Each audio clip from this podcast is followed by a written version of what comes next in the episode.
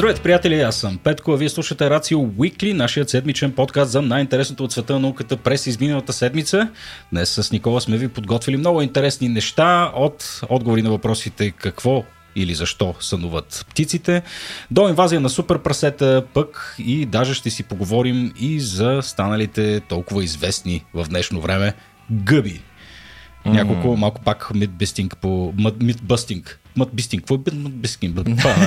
Нещо свързано с някаква Трябваше, бисквита. Е, трябваше Никола да кажа паралелепипед 16 пъти преди да започне този подкаст. Да, като той вица, нали знаеш, че един мъж се прибира вкъщи и жена му. Ти си пил. Не бе, не съм пил. Пил си. Не съм пил. Кажи Гибралтар. Гибрал, Гибрал, Гибрал. Пил съм. Не съм пил Никола. Не Гибралтар? Съм пил. Да. Даже, даже съм спал и добре. Ама А, да а, видим. Гибралтар да видим. Никола. Добре. Гибралтар Никола. Окей, okay, cool. Никола, предлагам ти да започваме, да започваме директно. Да, приятелю.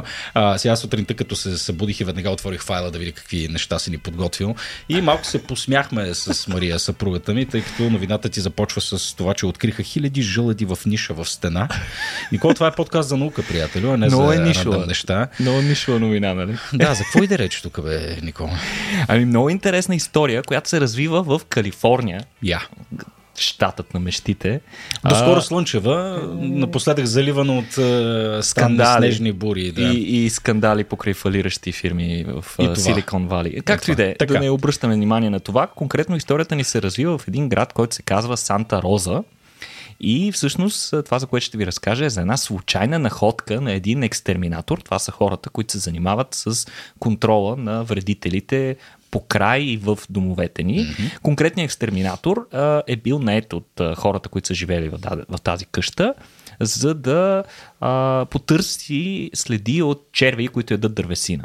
Къщата е нали, на основата на дърво и съответно тези вредители могат да повлияят негативно върху структурата на къщата и трябва да се засекат на време и съответно да се елиминират. А, това, на което обаче той се натъкнал, било супер необичайно и неочаквано за него. Той се е натъкнал буквално на, забележи, находка от десетки хиляди жълъди, складирани в ниша в стената. Десетки хиляди, за да добиеш представа. А, общо, след като са ги извадили, теглото на всички открити жълъди на място е било 270 кг. Аз задавам въпроса, каква е тая ниша, Никола? Това не е било ниша. Ами, явно в Америка си позволяват така да, да имат ниши, където да се съберат 270 кг без да ги използват. Всичко нали, в Америка е по-голямо. Нали? Еми нямам представа, но въпросно, въпросната ниша всъщност е а, била нещо като зимника, мазето за едно животно. Можеш ли да предположиш какво животно? Катерица. Добро предположение. Наистина катериците се славят с, като животни, които доста добре си складират храната, та дори понякога забравят къде са складирали жълъдите и по този начин служат за разпространение на семената, т.е. помагат и на самия жълъд, като го посаждат на различни места. Но в случая не става дума за катерица, а става дума за птица. Хм. Много по-малко животно от катерицата.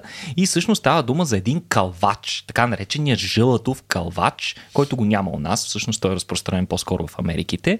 Та тези жълъдови калвачи, а, за да оправдаят и името си, а, са известни като страстни събирачи, колекционери на жълъди, като обикновено това, което те правят, много наподобява на поведението на катерицата от Ice Age. Защото това, което те правят, е, че натикват а, жълъди по всички възможни дупки, които успеят да открият. И дори пробиват с а, острия си клюн и с а, силните мускули, които го задвижват, пробиват дупки в кората на различни дървета, където да натикат жълъдите. Буквално можеш да видиш е така цяла кора на дърво, която е надупчена и буквално като шевна машина си представи, са натикани а, стотици, понякога хиляди жълъди там. Сега, защо го правят това нещо? Ами, а, целта им е да си съхранят а, жълъди за студения период през ес, края на есента и, и зимата. А, как живеят тези животни? Обикновено те образуват много интересни групи. Те са го открили преди нас. Те живеят в полиамори а, социални структури, mm. в които образуват семейства с до 7 мъжки и до 4 женски екземпляра, заедно с близките им роднини. Вижте, мъжките преобладават. Мъжките са повече, да, за да нямам представа защо. А, иначе, можем само да предполагаме. А, оказва се, че тези животни работят заедно, съвместно, т.е. те образуват едни много сплутени социални групи и а, заедно събират и складират жълъдите, с които се хранят, както казахме, през студените периоди. И освен това, те ги използват през пролета, когато се родат а, малките им а, животинки, а, пилетата, а, тъй като по това време жълъди все още няма, разбира се, жълъдът тък му се разлиства по това време и те всъщност използват съхраненото от предходната година, за да а, изхранват следващото си поколение, което означава едно такова финно планиране, което се случва. Сега, в конкретният случай, какво се, какво се е случило, най-вероятно е ставало дума за една птица или най-вероятно по-скоро семейство от такива птици, които са били буквално на английския хордър, да. защото те малко са попрекалили с събирането на жълъди Оказва се, че те а, са създавали проблеми на собственика на къщата, тъй като често са дупчили градите на къщата му и са натиквали жълъди там. За да се справи с този проблем, човекът е облякал всъщност тези гради и всички дървени елементи, които са изложени на а, кълвачите, ги облякал в винил, за да ги предпази. Обаче птиците са опорити животни и това не ги е отказало. Това, което те са направили на въпреки на собственика на къщата е, щом не ни даваш да ги слагаме в градите, ще ги хвърляме в комина. И обаче се оказало, че комина всъщност от него се отваря достъп до някаква ниша. И животните са хвърляли вътре а, жълъди в а, комина, но не са имали достъп до тях. И затова те това са го, пред, са го приели най-вероятно като предизвикателство. Mm. Ми трябва да натрупаме още. И са трупали, трупали, трупали, трупали, за да се стигне нали, до това. Това предполагам не е в рамките на един сезон. А, нямаме идея. Не, не е много ясно, но инстинкта на животното явно е прекалено силен и те са пълнили буквално докато почти запълнят нишата. А, какво се е случило, каква е била съдбата на всички тези жълъди е любопитен въпрос. За съжаление съдбата им не е била много добра, а тъй като е, се е наложил екстерминатора да ги изхвърли, защото те били замърсени с а, а, фибростъкло и с изпражнения от а, плъхове, които също са минавали наблизо и вероятно са се оплажили от някои от а, жълъдите. Но а, според, а, според самия екстерминатор и специалисти това не означава, че съответната колония от калвача е пострадала сериозно. Най-вероятно те са имали и други складове за жълъди. Но е много любопитно, нали? Наистина, колко много работа могат да свършат няколко дребни птици за един или няколко сезона.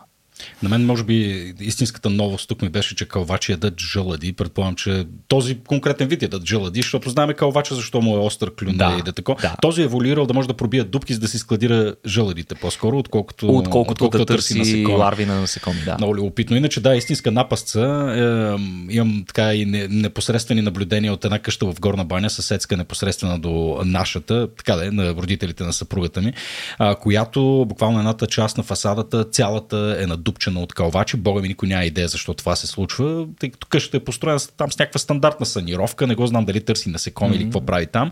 Но буквално две къщи на отстояние от 10 метра една от друга. Едната цялата е надупчена. Съответно съседа е тотално полудял вече, защото не знае какво точно да предприеме, за да, за да се справи с тази напаса. Другата пък от другата страна нищо. Тук а... става дума най-вероятно за родният черен калвач, който mm-hmm. е известен с това, че прави такива големи дубки, включително по цели дървета а, и е известен известен като вредител по-конкретно за хората, които отглеждат кошери, тъй като пробиват кошерите и изяждат ларвите вътре. У, Това обаче не се случва, защото птиците са зли или проклети бандити, ами просто защото много трудно успяват да си намерят храна другаде. Добре, Никол, като говорим за, за птици, нека да си поговорим малко и за това какво сънуват те.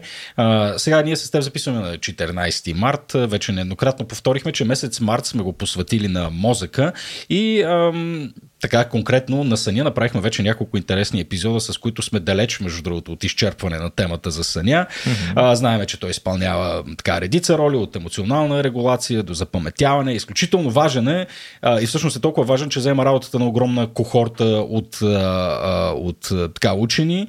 А, и тук всъщност е и място да споменем и нашите партньори от Magniflex. Това е марка, която се е посветила на каузата ни да доставя качествен сън. те залагат на научния подход в създаването на висококачествени матраци, Никола, и дори ползват технологични разработки, зародили се в НАСА в тази задача. Mm. И се, много се радваме, че продължават да си партнират с нас. Окей. Okay Какво сънуват птиците, Никола? Мен, в автоматичната ми асоциация, между другото, беше а, Филип Кей Дик, а, нали, с неговата книга Сънуват ли андроидите електрически овце? Ага. А, да, фантастично нещо, между другото, горещо препоръчвам. А, но, нека да си отговорим на този въпрос. Аз мислих, че птиците не са до така степен когнитивно развити, за да сънуват, или са ние сравнително универсално нещо за всички относително развити създания, или какви глупости говоря всъщност, Никола. Само насекомите ли не спят, ми е, предполагам, въпрос. Ами, всъщност и, и насекомите изпадат в някакви състояния подобни на сън. Разбира се, нищо общо с тези при по-висшите животни, особено гръбнашните, но това е много, наистина е много необичайен въпрос вероятно и доста малко от хората, които в момента ни слушат, са се замислили изобщо дали птиците сънуват. Mm. Но а, всъщност въпрос от този характер е типичен въпрос, който всеки учен би искал да си зададе, за да разбере нещо ново. И всъщност това са направили и едни конкретни учени в едно изследване, за което ще ви разкажа. Но това, което се оказва от тяхното изследване е, че всъщност пойните птички може би не просто спът, което е от отдавна известно, че а, птиците спят. Не просто спят, но дори може би съня играе много близка роля до тази, която играе съня при нас, за да се консолидират паметта. И по-конкретно, нещо изключително важно за всяка пойна птичка, е да запомнят по-добре песните, с които в последствие ще привлекат партньор. Сега, повече за самото изследване. То е проведено върху една конкретна птичка – зебровите чинки, които са характерни за Индонезия, а, които трябва да научат своите песни от родителите си, защото те не са им вродени. Всъщност това е нещо, което се научава, т.е. е част от някаква форма на култура, ако можем така mm. да го наречем. А, повечето изследвания, които са се провеждали до сега, следят поведението на птиците докато са будни, съответно как докато са будни те репетират песните си, докато постигнат съответното ниво за да могат да се представят пред широка аудитория, ако можем така да го наречем. Но не се знае каква е ролята на съня за дълготрайното запаметяване при птици изобщо. И сега учените, това, което са направили, е, че са засекли мозъчната им активност, докато са будни и се учат да пеят, и се сравнили с тази, докато спят. Това, което те са установили, е, че се наблюдава много подобна мозъчна активност в същите центрове на мозъка, които се активират, когато те репетират песните си през деня. А, оказва се, че невроните им буквално са следвали същата схема на активация, каквато се наблюдава при генерирането на нервни импулси, докато пеят. Тоест, те репетират песните си, които са учили през деня на сън. Нещо, което и ние правим, когато освояваме ново умение, в крайна сметка. Само дето при нас песните обикновено ни пречат да заспим, отколкото да ги... Понякога някои хора заспиват с слушалки, но а, иначе всъщност според учени това вероятно им помага да затвърдят спомена и да го превърнат в по-дълготраен такъв, който да могат да използват. Именно това, тази консолидация, за която споменах по-рано и която е характерна и за нас хората. А нервната активност по време на сън е била толкова сходна, Петко, че учените са можели да картират песента на птиците буквално нота по нота. Докъде са стигнали в съответната си песен? Следейки мозъчната активност и да, наблюдайки мозъчната активност. Ами да, тъй като те имат запис на мозъчната им mm-hmm. активност, докато пеят, докато са будни. Ага. И след това могат, следейки тази мозъчна активност, могат да видят докъде в същата песен са стигнали пейки. Да. Което е супер, супер интересно. А, Иначе, друг интересен факт е, че докато мислено преповтарят песните си, гласните струни в техният орган, с който пойните птици пеят, това се, той се нарича сирингс. А, той е характерен буквално само за пойните птици. Та в този орган учените са установили, че а, структурите там са се движили точно както при изпълнението на песен. Hmm. Което означава, че те и тренират самите структури, които са им необходими, за да изпълняват въпросите Те де факто песни. пеят. Без те да репетират на сън, като мислено минават през всички етапи на възпроизводството на песента, тренирайки всички необходими умения на тялото си, включително и мускулите, които са необходими за това, но без да издават реален звук. Е, това е много готино. Това е много готино. А това дали е конкретно кейс стади, което показва потенциално, че повечето птици всъщност правят това? Защото ми се струва доста приложимо на универсално би могло ниво. Да се, би могло да. да се екстраполира. Разбира се, както споменах и по-рано, а, няма много изследвания по тази тема. Не се правят много изследвания, свързани с а, съня и ролята му при а, птиците или пък при поните птици. Така че а, те първа трябва да се направят още изследвания на Да. други видове, за да се види, но както казваш ти, то звучи по-скоро логично Да. да е така. Да, защото всички птици пеят. Е, не сметка всички птици пеят, разбира се. Има птици, които не пеят. Е, да, Разбира всъщност се. не всички птици пеят. да, майчице. Мила. Никола, трябва да се върна в пети клас.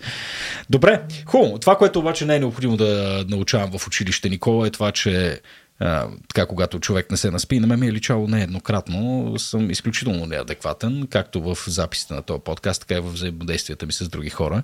А, и на мен ми е любопитно да разбера, Никола, а, защо Аджаба се случва това. Сега, освен очевидните неща, че нали, принципно сме уморени, като сме уморени, това се отразява на всякаква, на способността ни да правим каквото и да било а, по, един, по един добър начин.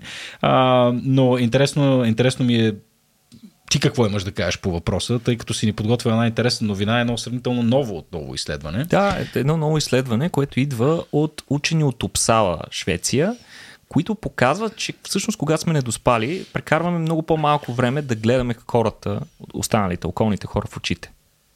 Което е много интересно. Хм. Много интересна асоциация са направили учените и защо изобщо това им е било необходимо. Ами всъщност гледането в очите и изобщо в лицето на а, хората около нас е нещо доста важно, тъй като мимиките и лицевите изражения са много важни при невербалното общуване и разбирането на околните. Понякога в очите и в а, движенията на лицето и поведението на човека срещу нас, ние можем да разберем и да извадим доста повече контекст от това, което той ни казва. Дори понякога не е нужно нищо да ни казва, ние вече mm. можем да си извадим някакви изводи. Той в какво състояние, в какво настроение и така нататък. А, тоест, ние ако отделяме по-малко време и съответно по-малко внимание на това, можем да загубим способността си да четем емоциите на околните хора, или пък да ги четем грешно или ненавременно, което от своя страна може да доведе до по-трудна комуникация. Тоест да сме... Ставаме по-емоционално неадекватни. Ставаме категорично неадекватни. по-социално неадекватни. Да. Това може би доста хора са го забелязали, но всъщност, за да докажат това, учените са използвали, са провели изследване при 45 доброволеца, а, които са били изложени на една нощ без сън, а, после една нормална нощ с 8 часа сън, като между двата експеримента е оставен поне, една седмица. И те са наблюдавали как на, на сутринта а, закачили са специална система, която проследява на къде гледат така наречения eye tracking или проследяване на погледа а, и са им прожектирали а, снимки на лица с а, различни изражения. И съответно те е трябвало да оценят тези лица по привлекателност, по надежност, т.е. доколко може да им се има доверие на тези хора и физическото им състояние. А, оказало се, че а, когато са лишени от сън, доброволците са прекарвали много по-малко време да наблюдават лицата и като цяло са ги класирали лицата като много по-малко привлекателни, по-малко са били склонни да им се доверят, което пък означава, че те цялостно са останали с много по-лошо социално впечатление от хората, които гледали, Да. което пък може да директно да екстраполира, че с- имат доста по-малко мотивация да общуват. Ние това сме го виждали не само у нас, ами и у околните, когато видим някой, а, който по принцип е доста по-дружелюбен, доста по-отзивчив и разговорлив, когато го видим някоя сутрин да гледа лошо и накриво, най-вероятното ни предположение е, че е снощен, че нещо се е случило и не си е доспал поради някаква причина. И дори обикновено подхождаме загрижено, като ги питаме тия хора, как си е нещо, окей ли си, детето ли спа лошо, какво се е случило. А, така че а, социалната изолация при недоспалите не е нищо ново за нас. Всички сме го изпитвали. А, но такъв тип изследвания, според мен, са важни, а, тъй като м, дават възможност ние да разберем до каква степен като цяло недоспиването в световен мащаб, което е някаква форма на епидемия, mm. нали? не просто недоспиването, ами като цяло влушаването на качеството на съня, по какъв начин влияе на на, самия, на самата социална среда около нас. Можем да си представим по същия начин, както колегите ни, които са по-кисели рано сутрин, когато си не доспали, че също нещо може да се случва с хора, които предоставят ключови услуги, например шофьорът ни в градския транспорт да. или пък а, диспетчера в, а, на летището и така нататък. Така че това е доста, да. доста критично, така че със сигурност ще има нужда от повече изследвания, тъй като учените самите те признават известни ограничения в тяхното изследване. На първо време то е проведено с доста малко участници, само 45 човека, а, но пък освен това то е проведено върху млади хора. Най-често доброволците се набират сред разни студенти mm. и така нататък, което е, може би не е съвсем обективно. А, и не е ясно също така какъв е ефекта от при хронично недоспиване, при хората, които хронично не си да. доспиват достатъчно, а, вероятно е по-зле. Можем да. да предположим, че е по-зле. Другото, което е това, че е направено при млади хора и при тях им се влушава настроението и желанието за социално общуване, може би ти си забелязал, че с времето а, способността ни и така толерантността ни към недоспиване спада значително. И в Точно. момента едно време можехме да не спиме няколко нощни на няколко компютърни игри да изкараме и пак да сме свежи на следващия да. ден и дори с чувство, с хумор да подхождаме mm. към ситуации, докато мисля, че с времето това Тоест тези резултати според мен са още по-лоши, ако ги проведат при по-възрастни хора. 100%, 100%. А, да, в смисъл нужни са повече изследвания, обаче сметка това пък и резултатите са доста интуитивни. Нещо, което, както ти каза в началото, всеки е имал някакви непосредствени наблюдения. Аз не знам възрастта до каква степен има значение, защото ние всяка сутрин, като се събудим вкъщи, има едни 5-6 минути, в които откровенно не се понасяме взаимно.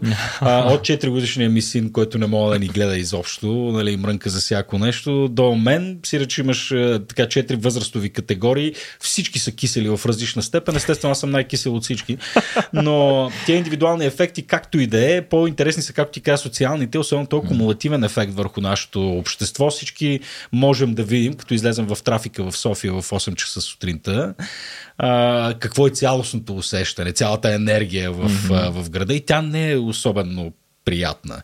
Нали, не е като да пеят птички или такова, обикновено нали, форсиране на двигатели, псовни, бързане.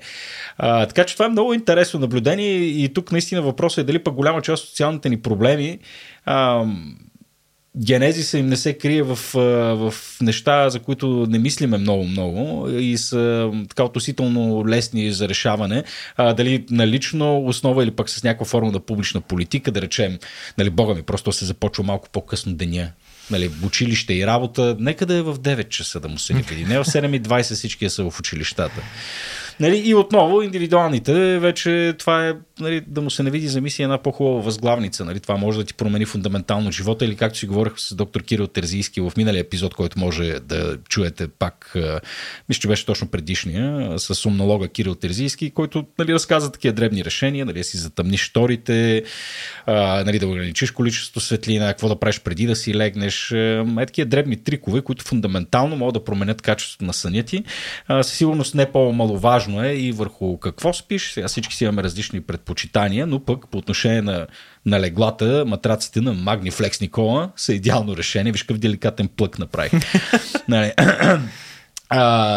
Базирани са на над 60 години опит, строги научни тестове и са почти технологичен инструмент за по-добър сън. За да разберете какво има предвид, разгледайте сайта им. Ако сте в София, може директно да се отбиете и в техния шоурум. В описанието на епизода ще намерите и малък подарък от тях, код за допълнителна отстъпка. А ние отново благодарим на Magniflex, че подкрепят науката и нашата работа. Добре, Петко, аз имам един въпрос, yeah. преди да продължим. Как за Бога пекарите които работят в пекарни и стават в 3.30 всяка сутрин, са толкова свежи и винаги жизнерадостни хора.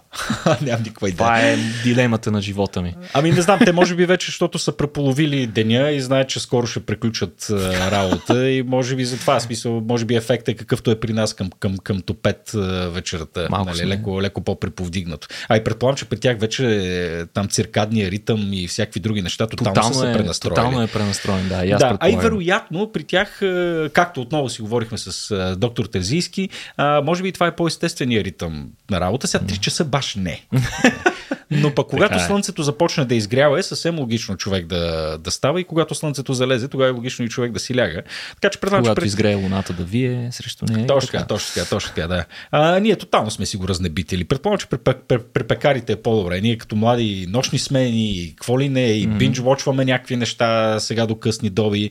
А, и, това, и това ни разката, но пък честно казвам, що се отнася до някои видове шоу от Никола или шоа, или е, това а, множественото число, а, да му се не види, струва си май човек да загуби съня си за няколко, за няколко дни.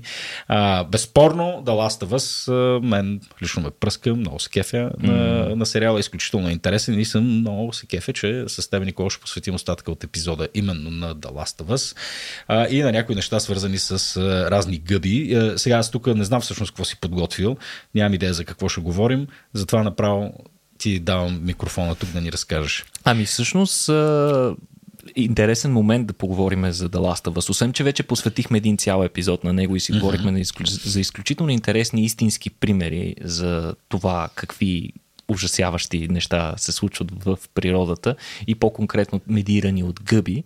А, нали, въпреки, че до голяма степен опровергахме възможността това да сценария от филма да се случи в реалния свят.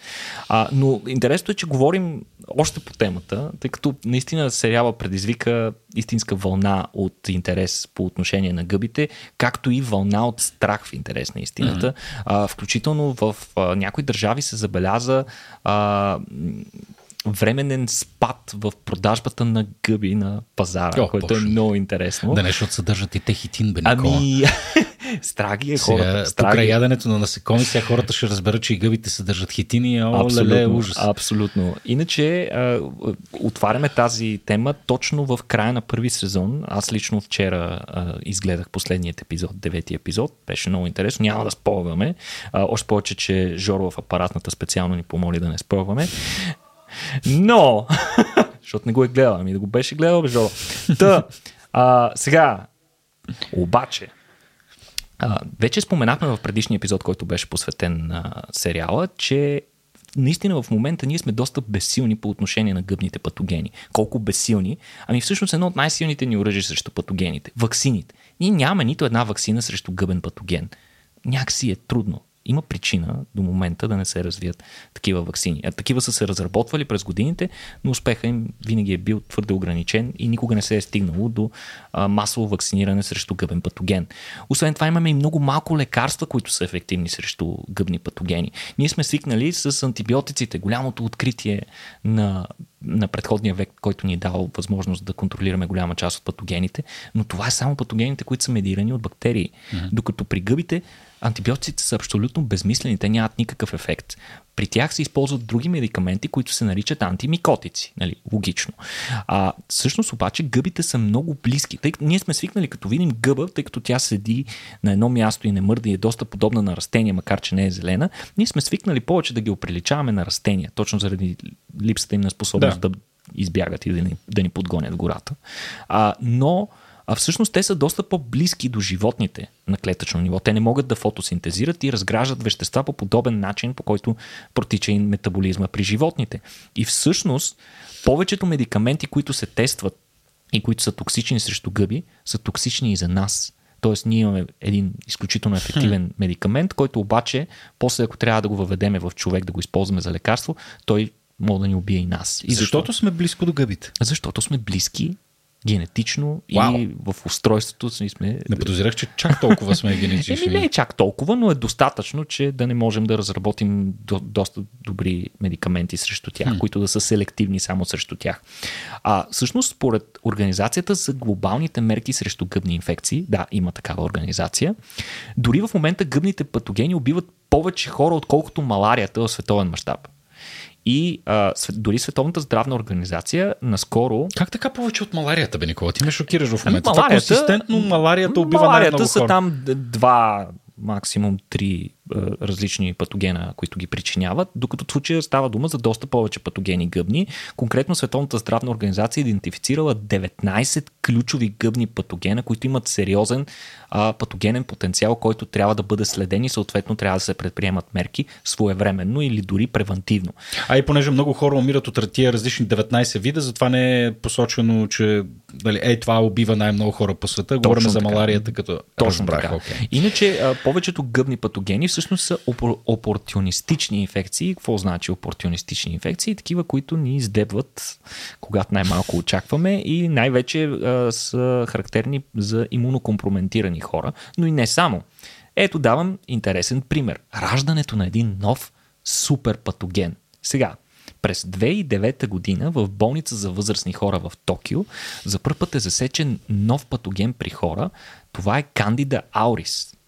Това е всъщност представител на дрождите. Ние сме свикнали от дрождите да си правим вино, сирене, хляб и така нататък, но ето, че има и патогенни представители на дрождите, който бързо е развил устойчивост на всички антимикотици, които имаме в момента и е започнал да заразява хора. Преди това подобни инфекции изобщо не са засичани преди 2009 година. И а, това, което се случва е, че ако попадне в тялото въпросната гъба, тя бързо навлиза в кръвта и засяга нервната система и се разпространява по множество органи в организма ни, а, като най-често се среща при вътреболнични инфекции и смъртността от подобна инфекция е между 30 и 50%. У, ебола! Точно така си го представи, доста неприятно заболяване. А, нещо, което се а, проявява буквално за първ път преди 15 години сега е разпространено почти по цял свят, а разпространението му не секва. Това е същото това нещо, дето е същият, в Токио. Същият патоген, можеш да видиш тук една карта, а, хората, които искат да видят разпространението и може да видят линковете към описанието на Вау. подкаста. Има доста сериозно разпространение на някои места, дори вече е силно притеснително. У нас ето нещо, една добра новина. У нас все още го няма, но масово се среща в Индия, Пакистан, Южните щати, ЮАР, Испания, Португалия и Великобритания, като конкретно в Великобритания напоследък е доста, доста сериозен проблем. Тя се разпространява Основно с заразени повърхности, контакт с заразени повърхности в болници. Най-често тя се натрупа по вътрешните повърхностни на интравенозни системи и инжектори, по турникети за апарати на кръвно налягане и така нататък. Значи това си е присъщо за вътрешно-болнични инфекции всъщност. Характерно е за тях, но и не само, вече и на други места. Пък и на всеки му се случва да попадне в болница, където може да бъде изложен на доста високи концентрации на въпросното гъба и да отидеш отидеш за едно място, за едно нещо дребно, примерно ти направят някакво изследване и изведнъж се оказваш с смъртоносна инфекция и береш душата. А, освен това, трудно се чисти, се оказва. Не е много лесно да почистиш след възникване на, подобна, а, на подобно замърсяване в болницата. Изисква буквално затваряне на цели отделения и тотално изчистване и облъчване. С огън, с напалм. с какви ли не неща. А, иначе другият интересен патоген, за който ще спомена е Cryptococcus neoformans. Това е друг гъбен патоген, който Cryptococcus, като чуеш, първата ти асоциация трябва да бъде гълъби, Петко. Гълъбите са... Това ли трябва да ми е първата ами, асоциация? Защото гълъбите са един от, един от основните вектори в градовете за разпространение на криптококус, който е една ужасяваща, много лоша, а, с доста лоша прогноза, доста трудно за лечение инфекция, която а, по принцип се разпространява през птичи изпражнения. Така че ако храните гълби на балкона си и те съответно дефекират там. Моля ви, гледайте да нямате контакт с тях. И най-вече децата ви. Пазете, да. децата са най-силно уязвими на подобни инфекции. Те засягат нервната система, и предизвикват смъртоносни менингити с пристъпи, които понякога се стигат до кома и смърт. Това не е точно като да, да те насере гълъбче и да отидеш да пуснеш тото. Нали? Не е баш не, на късмет. Не е на късмет, и аз така мисля. Иначе, а, други, други патоген, за който ще спомена, са така наречените... А... Чек само, секунда. Ето тук ще спра. Колко е разпространено това? В смисъл да, да, да, да се пазиме ли от гълъби наистина? Или... Ами просто не ги пипайте. В смисъл, това са диви животни, не да. дайте да ги пипате. Ако ще ги храните, фърдате им там, каквото имате да им фърдите, трохички, семенца. Ама какъв е шанса? Все пак, ако ами, хвана... Не е много висок шанса, но въпреки... Ако ми се изака в устата, защото гледам нагоре и блея към слънцето, примерно. Аз бих си изплакнал с спирт. или с домашна ракия или нещо Ага. такова, не знам. Но, но просто ако имате възможност да не бъдете на място, особено на места, примерно на тавани, където се събират гълъби, където има много изпражнения и докато ходите тези изпражнения се разпрашават и може да ги вдишате, не препоръчвам. Ако Да. трябва да чистите такива места, с маска. Задължително. маска, задължително. Задължително с маска. И това, и това не е географски локализирано, това е дещо има гълъби, това е там вече. Да, доста повсеместно. Криптококус е Уж. доста повсеместно разпространен и той е също гъбен патоген. Сега, друг, друг гъбен патоген са така наречените гъби от групата Мукормицетес, известни още като черна гъба. А, ако някога сте оставили плод за през нощта в а, плотника си и на следващата сутрин го намерите целият черен и развален, най-вероятната причина е точно тази черна гъба. Но а, представители на въпросния, въпросната група черни гъби, но конкретно в случая ще ви говоря за патогените представители, които са известни като човекоядни а, а, патогени. Те също са дрожди. А, много са известни с това, че растат изключително бързо. Наричат ги още повдигачите на капаци.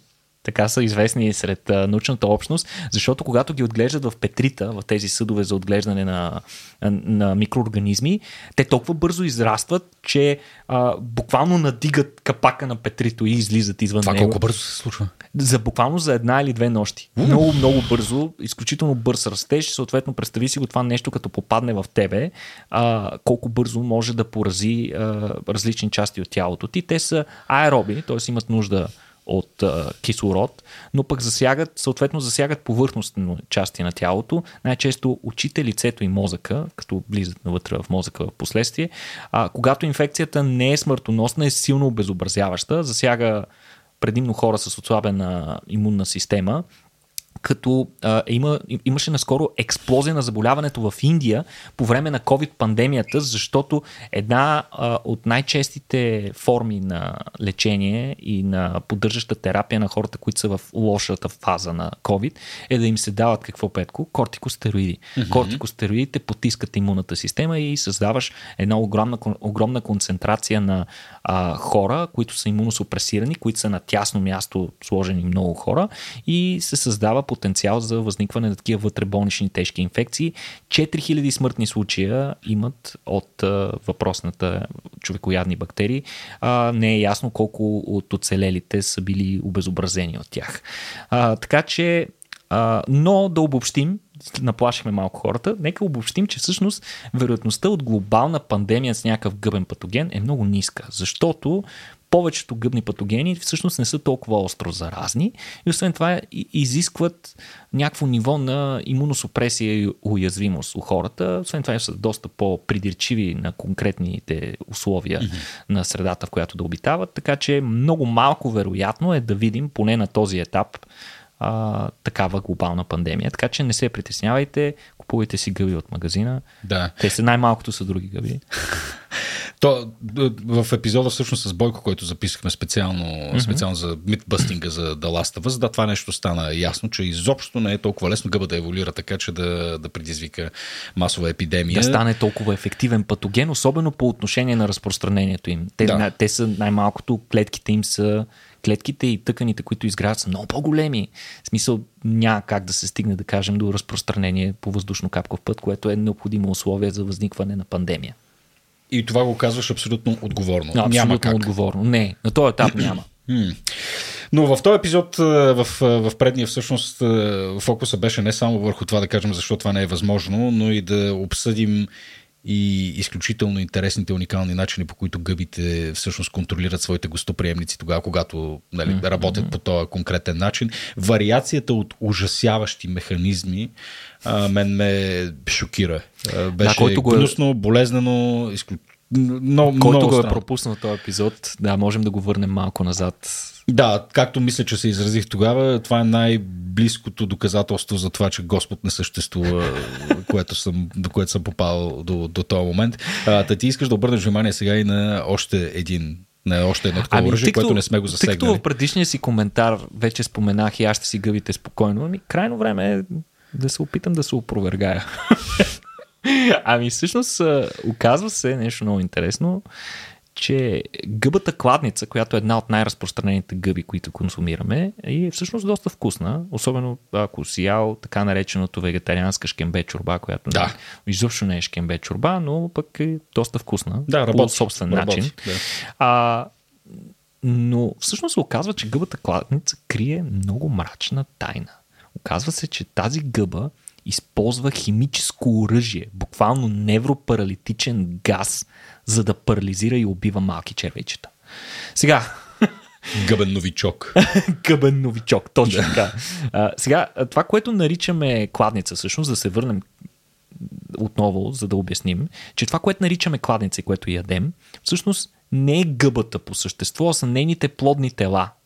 Плодните тела на гъбата Плеоротус остреус, като от 80-те години ние знаем, че тази гъба, всъщност остатъка от гъбата е нейния мицел, който е под земята или вътре в дървесината, където всъщност е основната част от тялото на гъбата.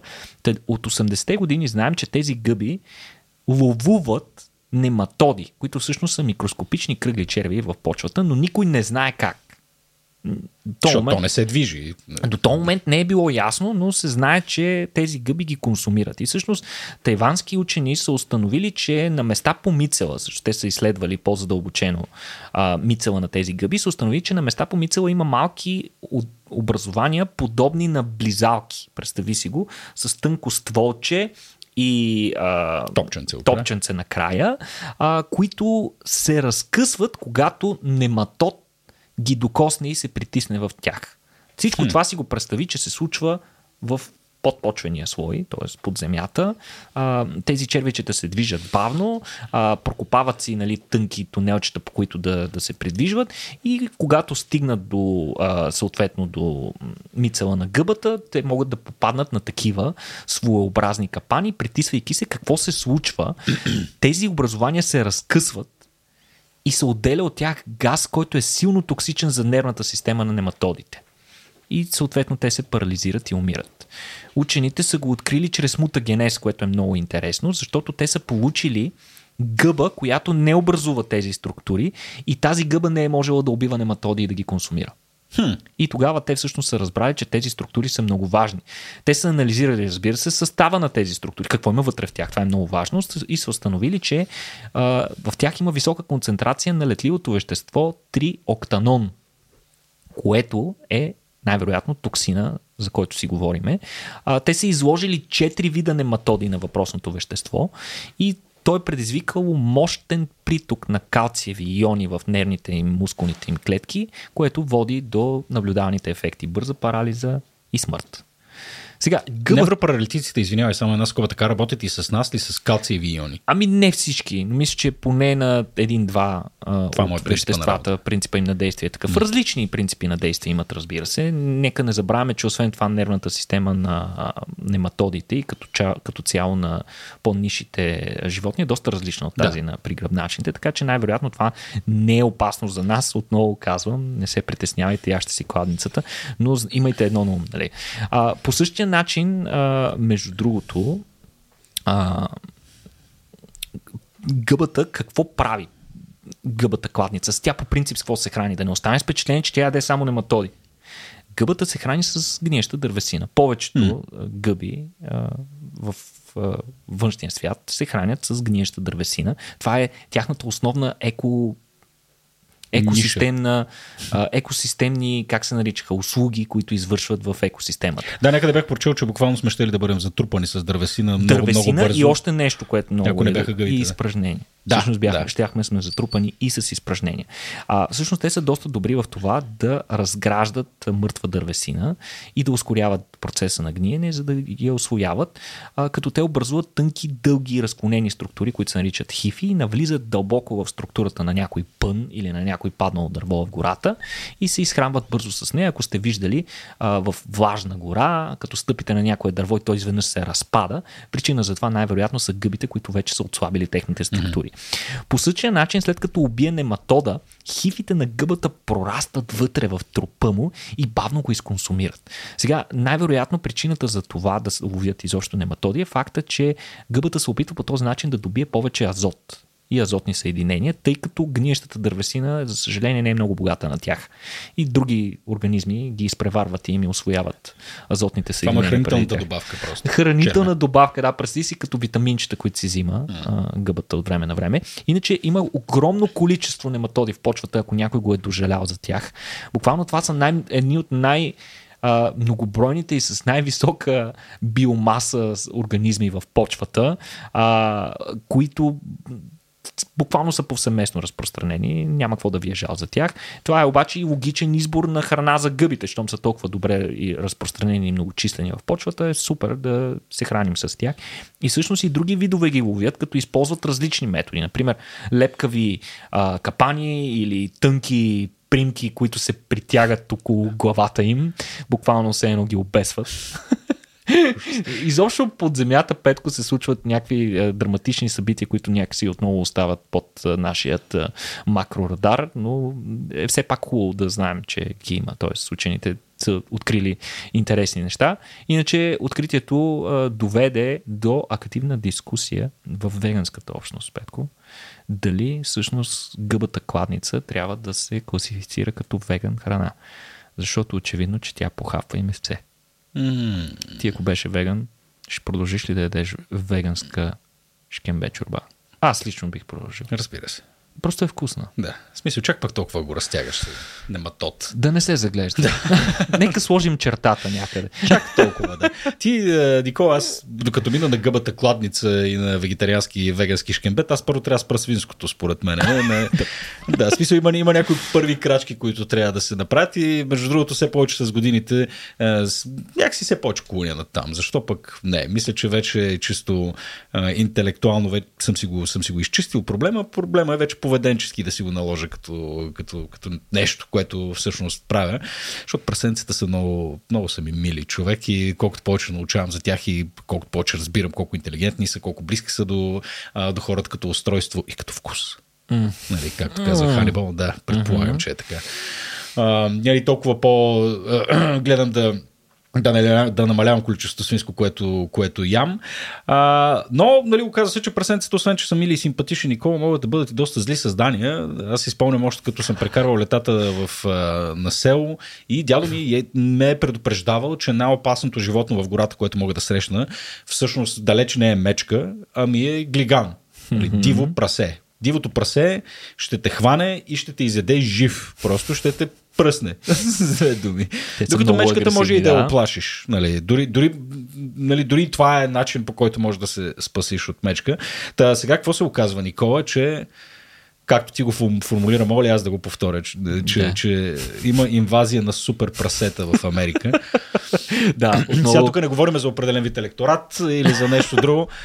А за какво говорим, Никола? За истински супер прасета. Абсолютно. Истински, Я, високо интелигентни, изключително корави прасета всъщност атакуват Съединените щати.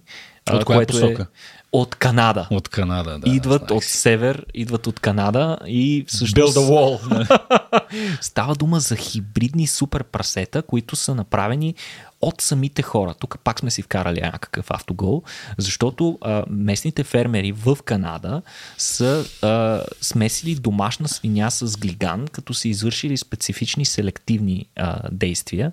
Тоест не са просто смесили първата, първото поколение директно да го използват, ами там някаква селекция е направена, избрани са определени а, критерии, по които да ги селектират, като целта е а, всъщност кръстоската е направена а, с цел домашните прасета да стават по-едри и да издържат повече на студа в Канада. Нали? Тук да. всичко звучи много логично, обаче проблема е, че те са...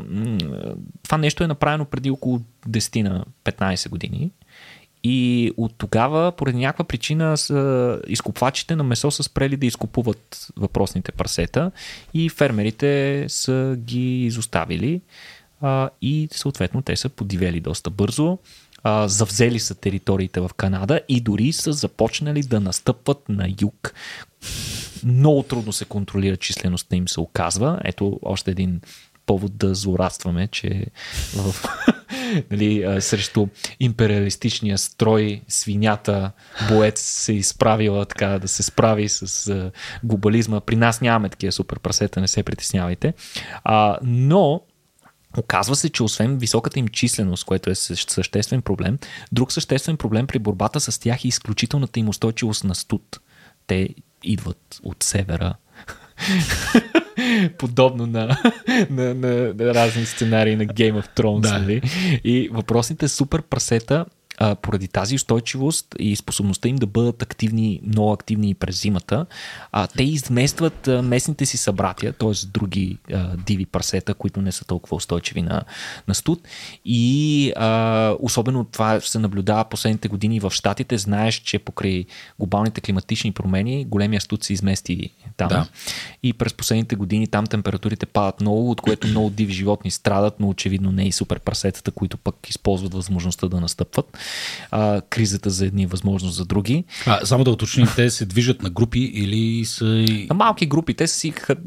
Представи си нормални глигани, в смисъл да. нормални а, глигани, просто... В смисъл с... 5-6 индивида, не а, семейства. не, не, не, по-големи групи. В смисъл по от по 20 на между 20 и 40 животни. Те обикновено по този начин се движат. Ще по някое време да решат, че ние наистина сме по-силни с числата и да започнат по хиляди да се движат. Да, особено предвид факта, че в Штатите и особено в далечния север, нали, най-северните щати, а, там са характерни тези а, по-така разтеглени а, пространства за живот, където дори а, малките им, им селца, там фермите са на огромно разстояние. Да, да. В смисъл, а, буквално ако нещо се случи в една ферма, от другата ферма могат да не разберат. Така може един по един разделя и владей диганите да ги Аз да ги, ги представи си ги буквално как настъпват с, с, с хиляди се спускат от планината.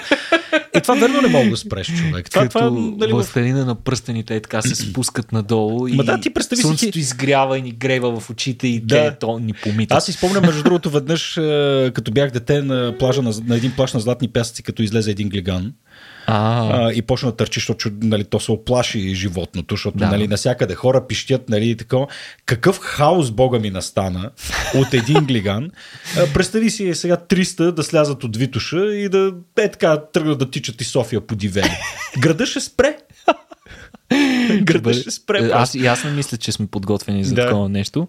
Иначе а, въпросните животни се хранят с всичко. Буквално ядат всичко, освен характерните типични за глиганите жълъти, а, различни видове растителност, а, гъби, а, трюфели и така нататък неща, които могат да изкопаят или корени на разни растения. А, тези конкретно са доста агресивни и също нападат а, малки и едри а, водоплаващи птици, а, като опустошават гнездата им или директно ги убиват и ги изяждат, като а, животните са достатъчно добре организирани и силни да се справят дори с възрастни елени. А, по-често убиват млади елени, за да ги изяждат, за да си набавят необходимите а, бълтъци, за да растат. А, но нападат също така и реколтата, с което нанасят поражения на множество фермери. И сега тук логичното е, абе ние толкова години нали, сме се наложили като Apex Predator, нали, върховния хищник в екосистемата и така нататък, човекът ловец, особено с съвременните оръжия, с оптика, с която можеш да му пръснеш главата от един километр, без да ти мигне окото и така нататък, излегнат в удобен спален чувал или примерно на един матрак на Magniflex, можеш да отрепеш няколко прасета. Но ето, че тази работа не върши, е, това не върши работа срещу супер прасетата, които са разработили и собствени мерки като начин на адаптация към средата, за да се справят с хората овци и всъщност те се научили да ги избягват доста добре, като са променили активността си и на местата, където има повече овци, те са по-активни нощем, а пък големите групи на местата, където се забелязва активност на овци, се разделят на доста по-малки, което ги прави много по-трудни за детекция и много по-трудни за откриване. И освен това те навлизат много дълбоко в гората или пък където има блата, навлизат в блатата, където на тях не им пречи, докато овците доста по-трудно се предвижат в блата или директно ги избягват. И а, затова е много трудно ловците да ги открият и да ги намерят на време, за да контролират числеността им. Така че това е много сериозен проблем в Штатите. Хм. И как мислиш, че решават проблема на ходчевите ловци? Ами всъщност те са разработили една много коварна нова техника за борба с супер прасетата или супер глигани, аз не знам как да ги наричаме. Та най-добрата стратегия, до която се е доказала ефективна, е използването на методът наречен прасето юда. Прасето юда. Прасето Юда. Дават му 10 сребърника ли, Никол? 30 ли бяха сребърниците? Вероятно са жълъдници. Жълъдници. Жълъдници се използват срещу прасето, тъй като той едва ли би оценил стоеността mm. на златото или на среброто. Така де. А, но а, те успяват да уловят някъде прасе, използвайки капан, който е нелетален, т.е. не без да го убиват, хващат го и му връзват а, GPS тракер и го пускат. И съответно те засичат, използвайки локатори, засичат къде отива прасето, то се присъединява към голямата група и... С самолет викат Напалм. Напалм. Не, а, заобикалят ги, разбира се, обкръжават ги, правят им засада и по този начин могат да убиват Вау. по-големи групи прасета. Apex Predator, хората сме готини. Ужас. В смисъл, а, едно време тази работа ни я вършиха вълци, пуми и така нататък, да, нали? да. Да, бе, то всъщност то Да това е би- да ги То трябва да върнем хищниците просто. Ама, да. да, не, да не стане така, че барбар с прасета супер интелигентни, нали, с вълците се съюзят и да тръгнат из градовете ни, тогава вече ще, ще е скандал. Не знам какви сценарии си представям аз тук, Никола. Почвам да говоря вече глупости. Ами добре, Никола, благодаря ти за интересните новини, приятелю. Благодарности и на вас, скъпи приятели, че ни слушахте и че ще продължите да ни слушате. Да благодарим преди всичко и на нашите партньори от Magniflex, които подкрепят целият този наш месец на мозъка. А иначе, ако вие пък така ви харесва това, което правим, искате да подкрепите това, което правим, можете да го направите в сайта racio.bg наклона черта support, да си купите Racio Pass, който ви дава достъп до всички събития на Racio в рамките на цялата една календарна година. Това е, може би, най-готиният начин, по който може да ни подкрепите или пък просто да разкажете на ваши приятели за нас. А тези, които слушате епизода първи в понеделник, все още имате възможност да дойдете и на нашето събитие, на което пък ще си говорим за сън, Точно така. за а, поведение, за ролята на емоциите и регулацията на емоциите при животни и хора. Много интересно събитие, което е така а, вече а, продължение на много успешното ни събитие от миналата година. А, така че заповядайте и на нова локация. на нова София локация Club. в София Лайк Клуб, Клуб на 28 март 2023 година. Тази година, след няколко седмици е това. А, освен всичко, което Никола каза а, по отношение на това какво може да видите, ще гледате и кратко кино с нашата колаборация с нашите приятели от кинематограф, така че за всички киномани, култур, трегери, Да, изобщо една цяла вечер посветена на мозъка. Какво по-интересно за нашите мозъци Да. от това? Очаква се да е фантастично. Добре, ми, благодаря ти, Никола. Благодарим и на Явор Пачовски, нашия аудиоинженер и разбира се на Жоро Батилов, който е в студиото отзад и монтира този епизод. Това беше всичко от нас. До следващия път, приятели. Чао!